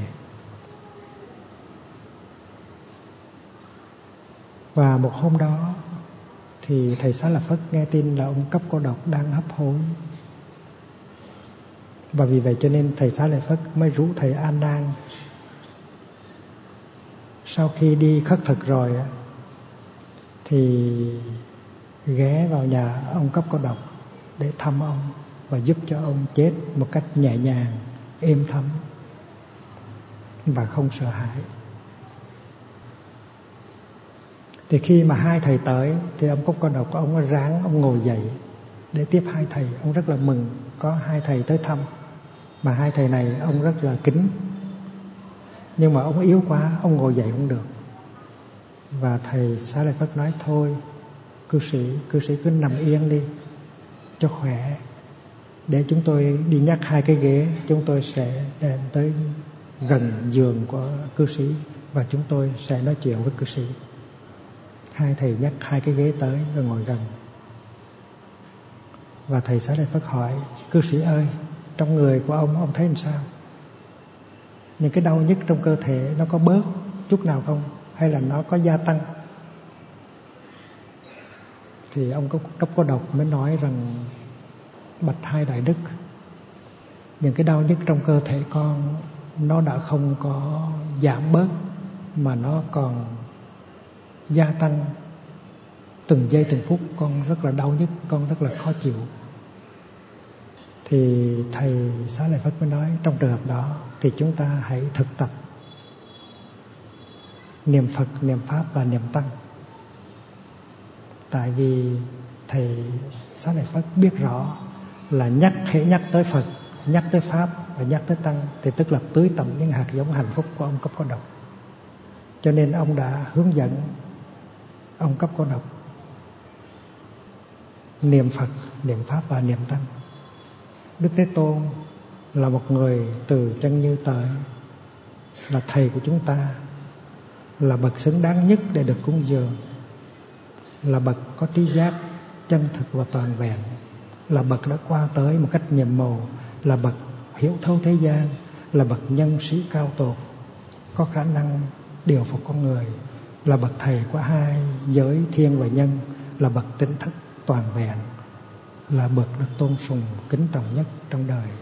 Ông hướng dẫn, ông cấp có độc, niệm phật như vậy. Và sau đó thì ông hướng dẫn, ông cấp cô độc, niệm pháp và niệm tăng. Và thầy Ananda ngồi đó và thực tập chung với hai người khác. Thì sau khi niệm Phật, niệm Pháp, niệm niệm Tăng và tưới tầm những hạt giống hạnh phúc của ông Cấp có độc rồi thì ông Cấp có độc mỉm cười được. Tại vì những cái hạt giống hạnh phúc được tưới tắm trong ông nó làm cho ông thiết lập được sự thăng bằng giữa cái hạnh phúc và cái đau khổ. Và vì vậy cho nên ông mỉm cười được. Ông cảm thấy bớt đau nhất rất là nhiều. Và sau đó thì thầy xá lợi phất mới hướng dẫn cho ông quán chiếu. Con mắt này không phải là tôi. Tôi cũng bị kẹt vào con mắt đó. Tôi là sự sống thanh thang.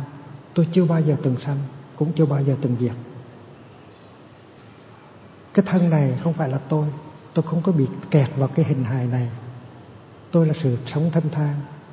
Bản chất của tôi là không bao giờ sanh, cũng không bao giờ diệt.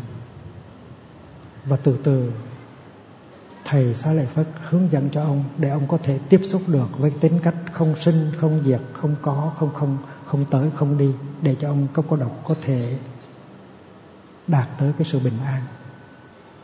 Và trong khi thực tập như vậy thì ông có cô độc, có khả năng thấy được rằng khi mà nhân duyên nó đầy đủ thì mình, thì cái hình hài này nó phát hiện.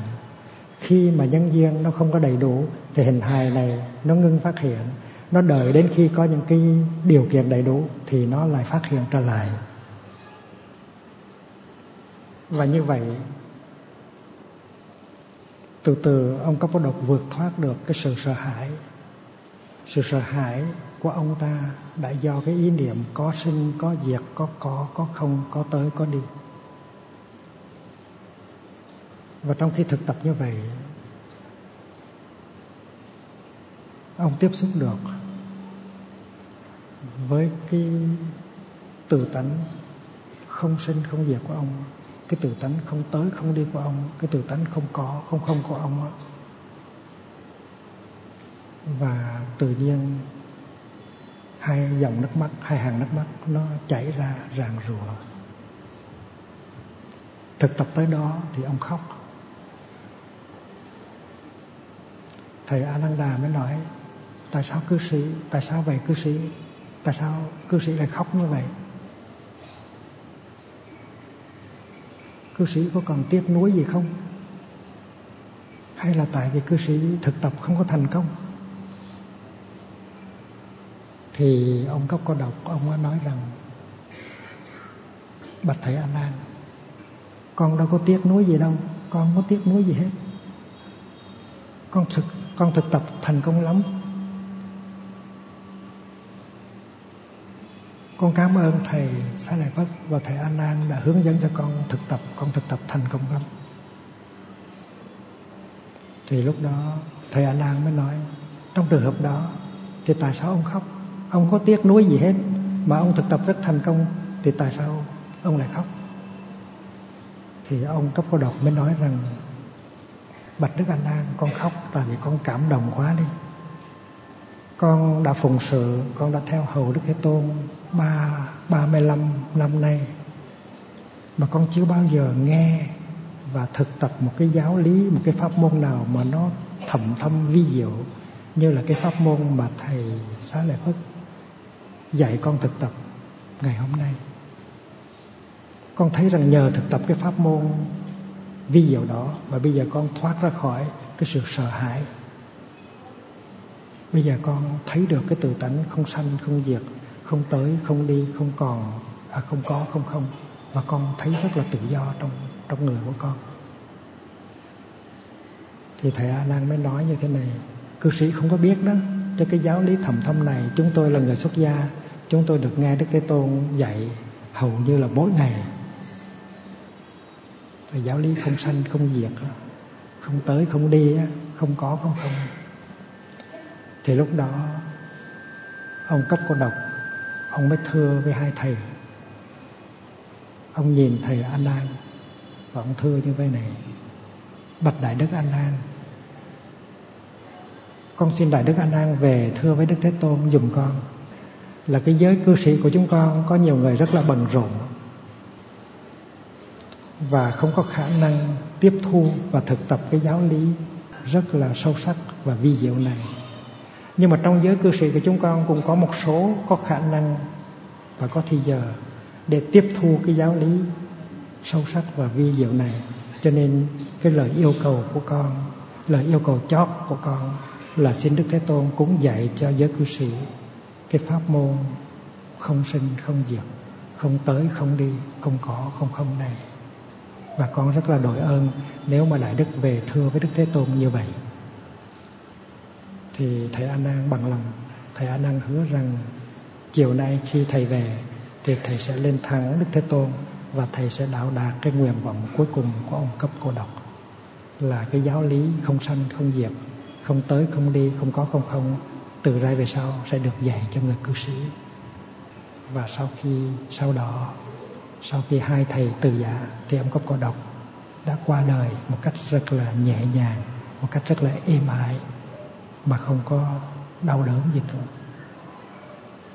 Kính thưa chư vị tôn túc kính thưa các vị đạo hữu cái câu chuyện mà của con ông cấp cô độc đó là được ghi chép lại trong cái kinh gọi là kinh đồ người hấp hối. Nếu quý vị tìm cái cuốn uh, nghi thức tùng niệm đại toàn hay là sách nhật tùng thiền môn năm 2000 thì quý vị có thể thấy được cái kinh đó. Những người trong chúng ta chưa biết gì về sống chết, chưa có thì giờ để học hỏi, để nghiên cứu về sống chết thì có thể học cái kinh đó. Và có thể là một mai này chúng ta phải ngồi gần một người hấp hối. Và nếu chúng ta biết cái giáo lý đó, nếu chúng ta thực tập được giáo lý đó, thì chúng ta sẽ có khả năng giúp cho người kia qua đời một cách rất là nhẹ nhàng, rất là êm thấm mà không có sợ hãi. Và tôi xin trân trọng giới thiệu với quý vị cái kinh độ người hấp hối mà chúng ta có thể tìm học được. Có những ông bác sĩ, có những cô y tá chuyên môn giúp cho người ta chết một cách êm thấm một cách nhẹ nhàng và không sợ hãi. Nếu những ông bác sĩ đó những cô y tá đó được học kinh này và nghe một bài pháp thoại như thế này thì họ có thể làm hay hơn.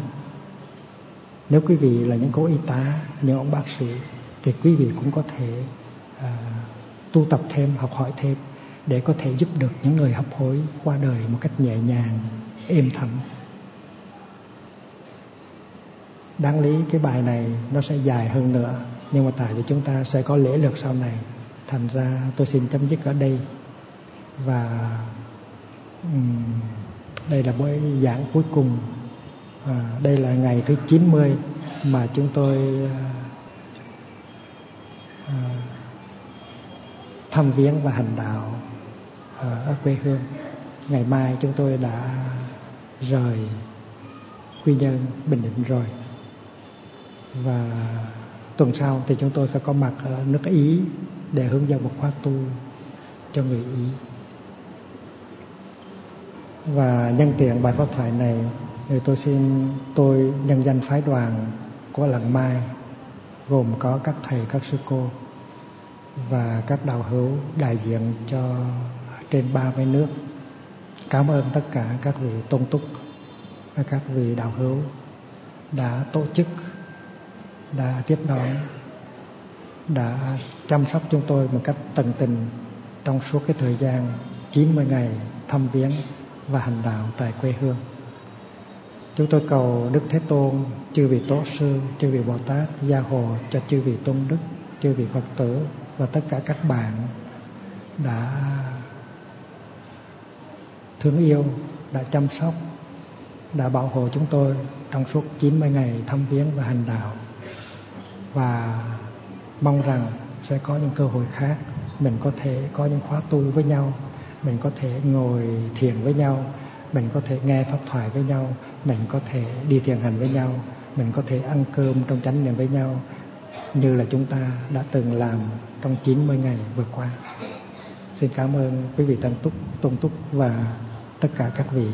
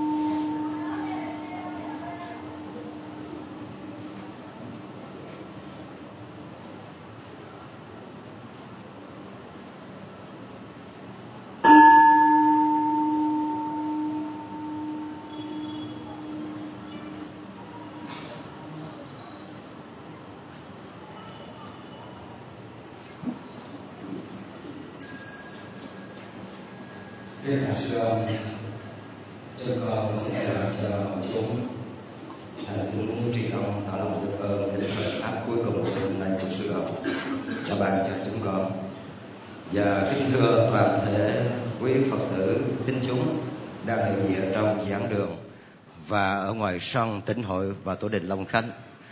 Giờ phút trang trọng và ngậm ngùi sắp đến, mong chư vị sẽ hoan hỷ theo lời hướng dẫn của chúng tôi cho cái buổi lễ ngắn nhưng trang trọng sắp diễn ra. Ngưỡng bạch sư ông và kính bạch chư tăng thân lần mai. Kính bạch chư tôn túc, ban trị sự tỉnh hội Phật giáo tỉnh Bình Định và chư tôn túc tăng ni Kính thưa toàn thể quý Phật tử, Bắt đầu chiều hôm nay, Trời quy nhân mây xoay hơn, Gió thổi lộng hơn, Và thời tiết mát mẻ hơn. Có lẽ vậy, cho nên dòng người về đây thính Pháp Trong buổi cuối cùng của sư ông nơi thành phố Quy Nhơn Cũng đông hơn. Trong số đông ấy, chúng con trộm nghe lời thơ Của một anh chàng tỏ rằng anh cứ ngỡ quê hương mình nghèo lắm nào ngờ đâu tiếng pháp dội rền vang và quả thật hôm nay là đêm thứ mười trong 10 đêm thuyết pháp tu tập liên tục của sư ông từ Quy Nhơn cho đến Nguyên Thiệu và là đêm thứ 12 kể từ ngày sư ông và tăng thân lần mai có mặt ở tại thành phố Quy Nhơn, Bình Định. Và đây cũng là đêm thứ 90 trong hành trình chuyến về quê thăm quê hương của sư ông và tăng thân làng Mai. Trong đó đặc biệt đêm hôm nay và tại thành phố Quy Nhơn giàu ngày mai sư ông và tăng thân mới thật sự vắng rời khỏi thành phố Quy Nhơn, Bình Định và trở về Sài Gòn sau đó là bay liền về Pháp Quốc. Cho nên tối hôm nay thừa lệnh chư tôn tức ban trị sự tỉnh hội Phật giáo tỉnh Bình Định ban tổ chức cho khóa tu và toàn thể hội chúng thính chúng. Chúng con có một một chương trình nhỏ để gọi là lời tạ từ dâng lên sư ông và chư tôn chư tăng thân làng mai. Trước tiên à, chúng tôi kính mời à, năm vị cư sĩ hoan hỷ hiện diện đối mặt trước sư ông xin các vị các em các cháu nhỏ lui xuống cho một ô gạch để dành chỗ cho năm vị. Ngưỡng bà sư ông và tăng thân trước khi dâng lên sư ông những lời tạ từ để cho ngày mai chia tay có một sự kiện liên uh, à, chúng con sẽ nói đến năm vị.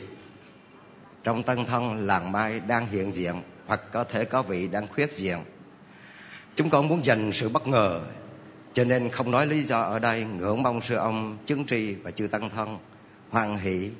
Sau đây xin mời đạo hữu nguyên hiệp thay mặt và quý phật tử uh, tại tổ đình long khánh uh, quy nhơn uh, thay mặt có đôi lời dâng lên.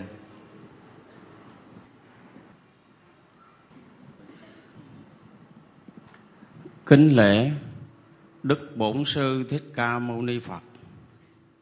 Kính bái bạch sư ông kính bạch chư tôn giáo phẩm, ban trị sự, tỉnh giáo hội phật giáo bình định. Kính bạch quý thầy, quý cô trong tăng đoàn, làng mai, pháp quốc. Đã thấm thoát hơn 10 ngày qua sư ông và tăng thân làng mai đã đem về cho bình định nói chung và thành phố quy nhơn nói riêng. Một luồng sinh khí mới và một năng lượng vô cùng thiêng liêng, cao cả. Sư ông đã có những thời pháp nhũ vô cùng trân trọng và quý báu, là những cơn mưa pháp đã tưới xuống và thấm nhuần cho thành phố quy nhơn nói riêng và tỉnh bình định nói chung. Chúng con rất đổi sung sướng và xúc động.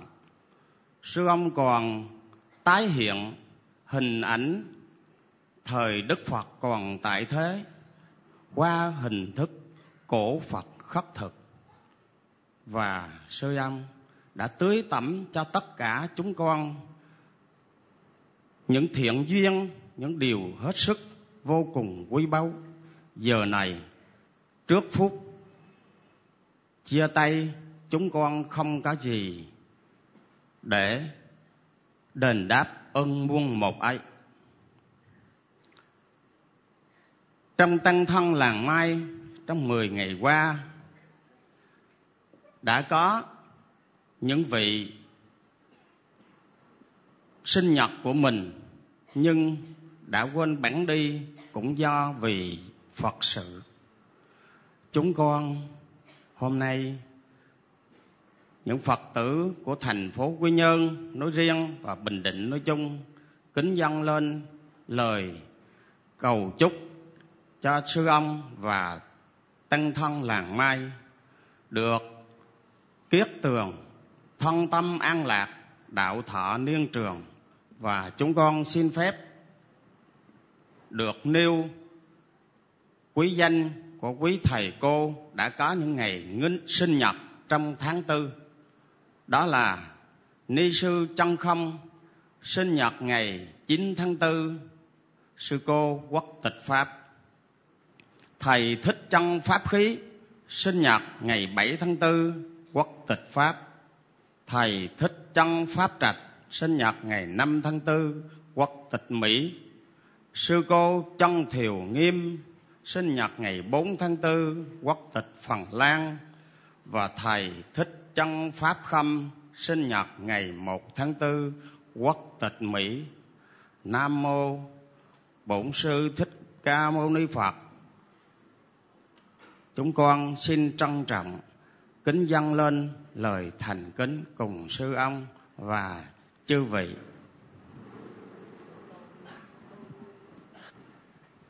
Kính bạch sư ông kính thưa chư tăng thân và nhất là năm vị uh, chúng con nghe nói là sẽ có sư cô tôn nghiêm xin năm năm anh chờ chút cho.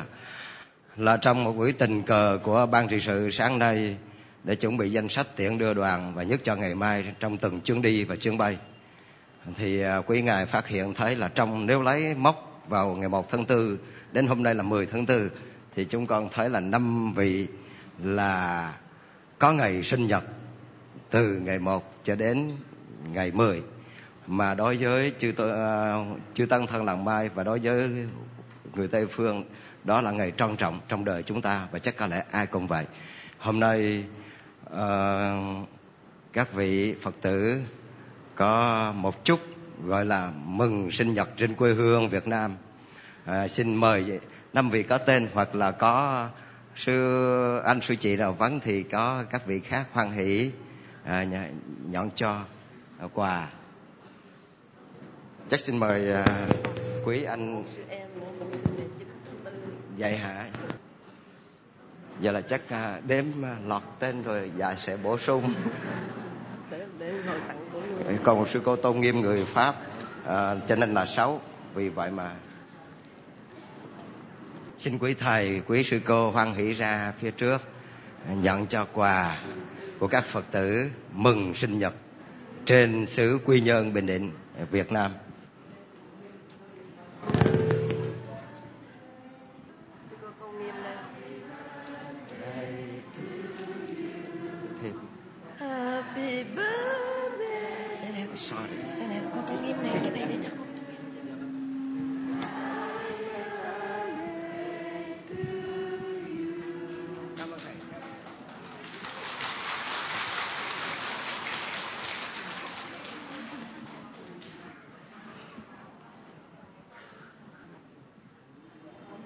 và tiếp theo là phần tặng quà là để nói lên chứng tích của một chuyến tương phùng hội ngộ để tình thâm nói lại tình thâm nhân chuyến về Việt Nam hoàng pháp và thăm quê hương của sư ông và tân thân.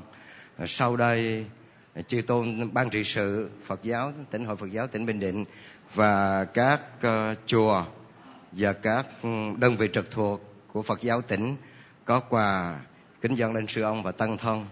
Sau đây, chúng con xin kính thỉnh hòa thượng trưởng ban, hòa thượng thích thiện nhân, trưởng ban ban trị sự tỉnh hội phật giáo tỉnh bình định, thay mặt cho ban trị sự gửi đến tượng trưng số nón lá mà địa danh gò găng, bình định gọi là nón ngựa. Đó là biến thể của nón lính thú thời xưa à, à, kính tặng lên sư ông tượng trưng trong số 250 non lá gửi một chút quê hương chê mát trên đầu đến sư ông và tân thân khi trở về Pháp Quốc.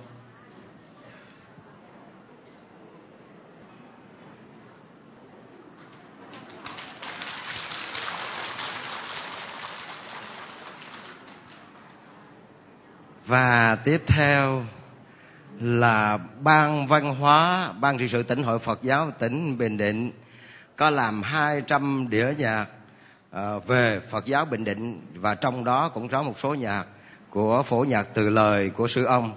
Ờ, sẽ kính dân tặng lên sư ông và tăng thân ờ, làng mai mang về pháp quốc để ghi nhớ khi dừng chân hoàng pháp nơi quy nhơn chúng con kính cung thỉnh thượng tọa thích nguyên phước uh, thay mặt cho thường trực ban trị sự gửi quà tặng dâng lên sư ông.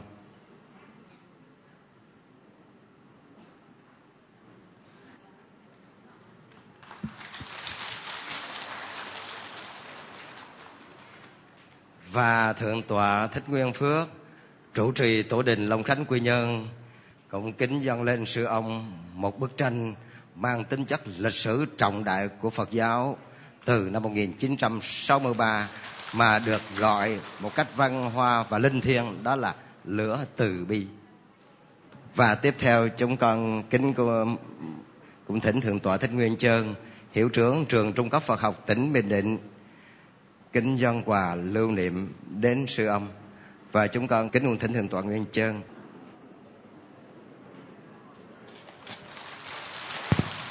pháp vũ quân triêm, tức là lời pháp nhuần khắp. Y như công hạnh 10 ngày sư ông và tăng thân đã ở tại quy nhơn chúng ta.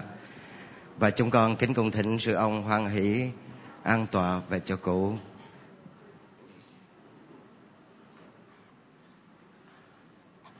Sau đây chúng con kính cung thỉnh thượng tọa thích nguyên phước, thượng tọa thích nguyên huệ, thượng tọa thích giác trí hiện diện à, đối mặt trước sự ông và thưa quý phật tử hoan hỷ theo lời hướng dẫn của chúng tôi. Quý phật tử hiện diện tại giảng đường của chùa hoan hỷ quỳ lên chắp tay trang nghiêm. Quý phật tử đang đứng ngoài hành lang của tỉnh hội cũng quỳ xuống.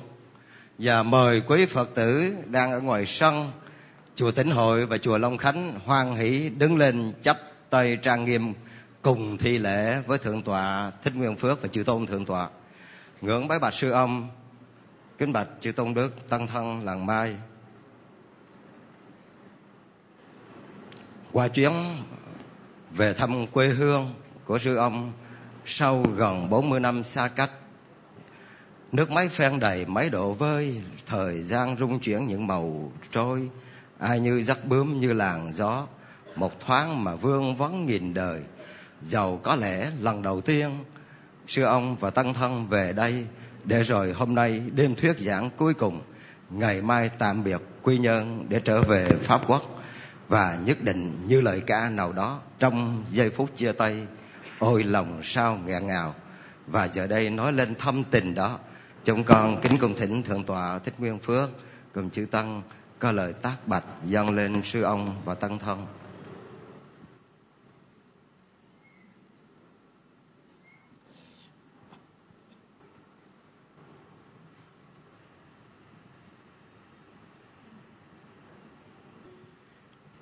Kính lễ Đức Điều Ngự Thích Ca Mâu Ni, kính bạch sư ông Thiền sư Thích Nhất Hạnh, kính bạch chư tôn hòa thượng, chư thượng tọa, chư tôn thiền đức tăng ni, quý thiện nam tín nữ Phật tử xa gần. Hy hữu thay thế tôn xuất thế, hy hữu thay chánh pháp cao minh, hy hữu thay tăng già hòa hợp, hỷ hữu tây tứ chúng đồng tu. Thật vậy, sư ông thiền sư về lại thăm quê hương việt nam. Trong suốt thời gian ba tháng hoành hóa nhiều nơi, như hà nội, thành phố hồ chí minh huế, và chặng dừng chân cuối cùng là bình định. Qua 11 ngày lưu trú tại Bình Định, sư ông thiền sư với lòng từ bi bao dung rộng rãi đã bố thí những thời pháp thoại vô giá, những giáo lý thực dụng của đạo Phật đi vào cuộc đời nhằm chuyển hóa những nỗi khổ niềm đau của bao nhiêu người và lập lại truyền thông giữa cha con, vợ chồng, anh em, bạn bè với nhau tạo sự thông cảm thương yêu nhau, nuôi dưỡng tình huynh đệ với nhau.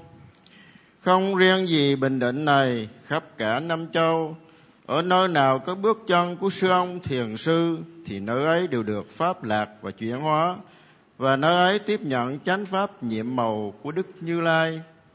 Kính bạch sư ông thiền sư, chúng con và toàn thể đại chúng vô cùng sung sướng được tiếp nhận những dòng sữa pháp quý báu từ sư ông truyền dạy. Với những bài pháp thoại quý giá của sư ông, rất lợi lạc cho tất cả quần sanh.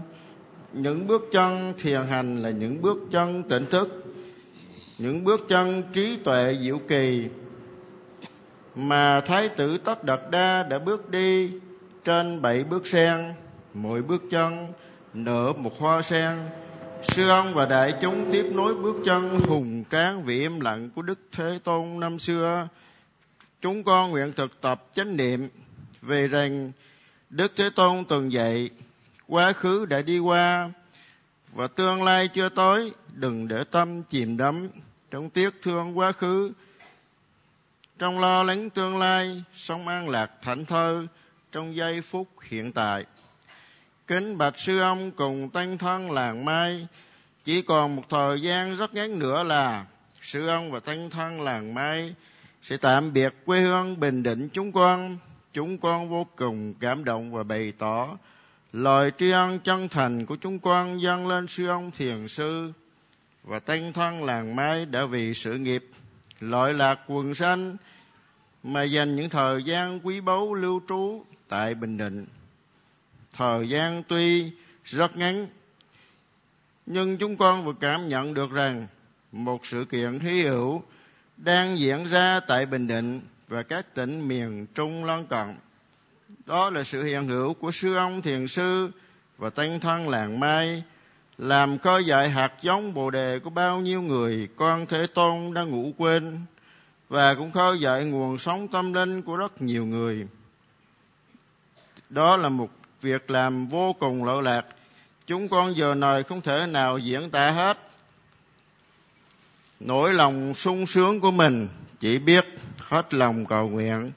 Sư ông thiền sư và tánh thân làng mai nhiều sức khỏe và nội lực để tiếp tiếp tục bước chân hoàng hóa khắp mọi nơi vì lợi lạc cho mọi người trong thời gian sư ông thiền sư và tăng thân làng mai lưu trú tại bình định này chúng con tuy cố gắng hết sức, nhưng trộm nghĩ vẫn không sao tránh khỏi những thiếu sót bất cập. Kính mong sư ông thiền sư và tăng thân làng mai niệm tình, hoan hỷ tha thứ cho. Cuối cùng chúng con thành tâm kính chúc sư ông và tăng thân làng mai pháp thể khinh an. Chúng sanh dị độ, phật sự thành tựu viên mãn.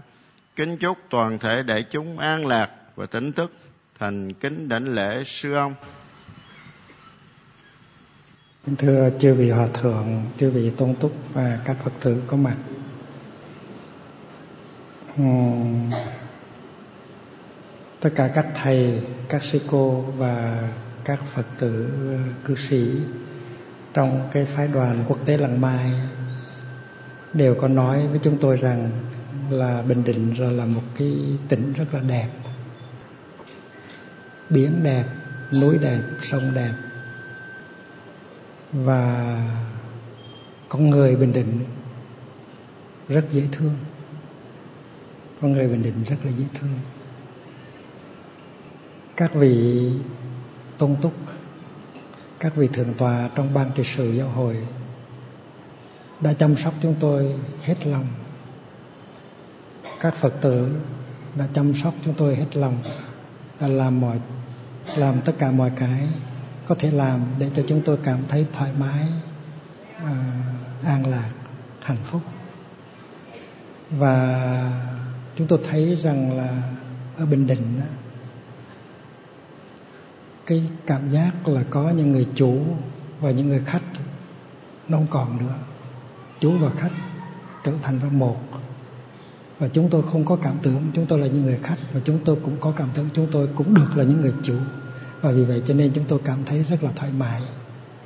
À, các thầy rất là dễ thương các đạo hữu rất là dễ thương. Đó là cái điều mà tôi nghe mỗi ngày từ các thầy các sư cô và các à, đạo hữu trong phái đoàn lần mai. À, à, chúng tôi một lần nữa xin gửi lời cảm tạ tới tất cả các vị tôn túc các vị phật tử ở đây và cầu mười phương chư Phật chư vị Bồ Tát chư vị Thánh Tăng gia hộ cho quý vị giữ được cái đất nước này.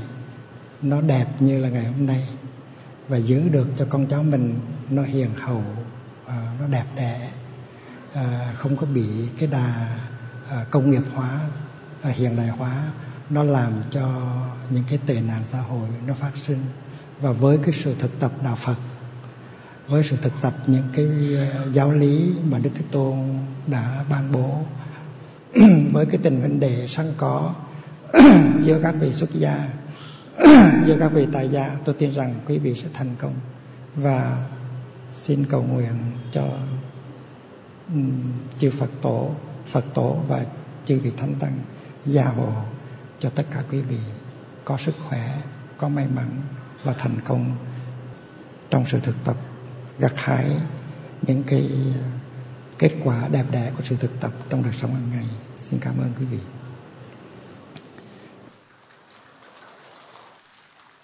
Trước khi tiễn sư ông và phái đoàn uh, trở về hậu liêu an nghỉ và kết thúc buổi thuyết giảng cuối cùng đêm hôm nay, uh, chúng tôi xin nhắc quý thầy trong ban nghi lễ và ban chung cổ chuẩn bị và ờ, kính bạch sư ông, kính thưa bạch chư tăng thân để thay thừa lệnh cho chư tôn đức và mượn lời của một bài thơ. Chúng con xin đọc bốn khổ của một bài thơ trong năm khổ. Kính lên sư ông và tăng thân làng mai với tựa đề là giấc ngủ quê hương. Mười năm lễ ta xa miền nước ngọt xa ruộng vườn ôm ấp bóng cây xanh.